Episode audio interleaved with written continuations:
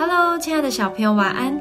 我是小恩姐姐，让我们一起来听上帝爸爸的话，一起来向他祷告。哥林多前书十四章三十九到四十节。所以，我弟兄们，你们要切莫做先知讲道，也不要禁止说方言，凡事都要规规矩矩的按着次序行。在成为一棵大树前，种子要先发芽，长成幼苗，再慢慢的长大。成长也需要经过每个不同的阶段，没有一个小婴儿会在一夜之间变成大人。每个阶段都很重要，都是在为下一个阶段做准备。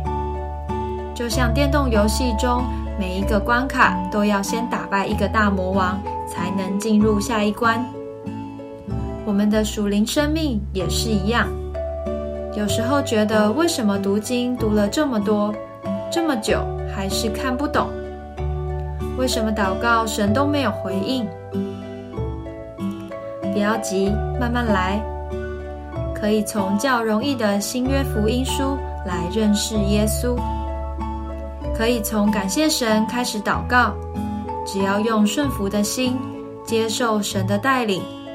也许不是马上看到效果，但是你的生命一定会有改变哦。